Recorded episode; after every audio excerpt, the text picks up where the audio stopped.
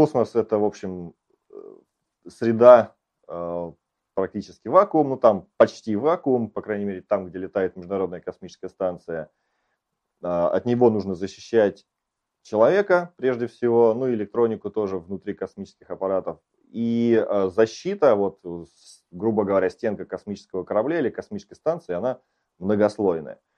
В зависимости от того, какая задача ставится вот на конкретный отсек, то там уже меняется защита. Например, на космических кораблях, поскольку длительность их полета очень мала, там двое суток э, или менее двух, двух суток, на них нету защиты от метеоритов. То есть там есть тонкая просто тепловая защита, по сути такая синтепоновая куртка, э, и уже герметичный отсек, трехмиллиметровый алюминий, и в нем внутри уже поддерживаются условия для жизнедеятельности экипажа.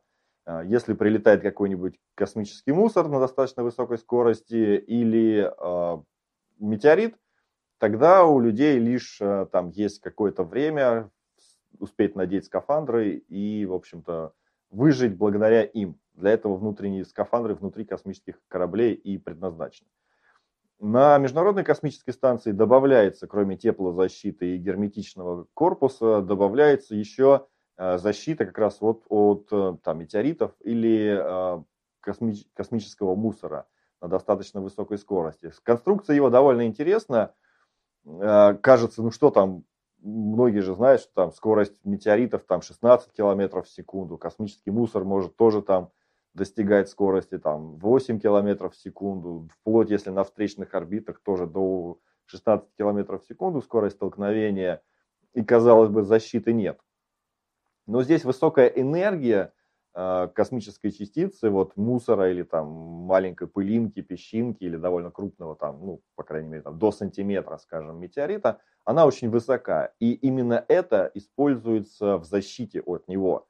Э, Еще, по сути, на годах 50-х или в 60-х была разработана так называемая защита Уипла.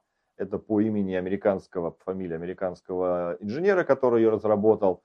Э, в Советском Союзе примерно что-то подобное разработали, только имя такого не дали. Э, в чем его суть?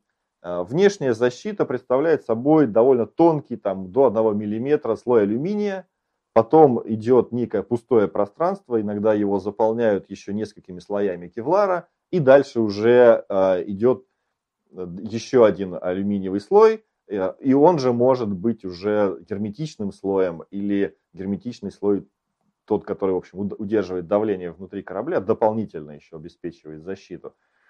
Что происходит? Имеющий высокую кинетическую энергию кусок мусора сталкивается с внешним тонким алюминиевым слоем, но от столкновения выделяется большая тепловая энергия, и по сути этот кусок летящий превращается в облако плазмы или в облако очень а, расплавленной пыли, которая, энергия которой дополнительно гасится вот этими кевларами слоями, и внутренний слой уже получает не какой-то точечный удар, а уже распределенный по поверхности, по площади, а, который значительно имеет уже меньшую энергию воздействия вот на, конкретной, на конкретной точке и, соответственно, уже проще удержать.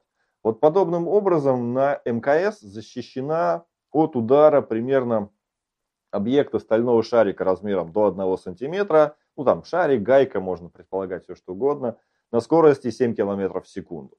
То есть, по сути, э, пока подобных столкновений не было, хотя там большие солнечные батареи уже имеют дырки, э, и ну, небольшие, но все-таки такие, примерно как раз около сантиметра, э, находят там и на, на космическом телескопе Хаббл находили следы вот от попадения либо там песчинок там, от кометных частиц, метеоритных, либо вот космического мусора.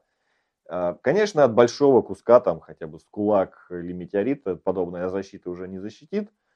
А, и здесь уже просто полагаются на надежду, что это довольно редко происходит. И а, еще что дополнительный способ защиты, это уже отсматривать все достаточно крупные куски мусора, которые могут пролетать мимо космической станции, рассчитывать их траектории и, предупреждая опасные сближения, корректировать орбиту а, Международной космической станции. Сейчас заговорили о том, что вот можно лазер поставить, чтобы расстреливать.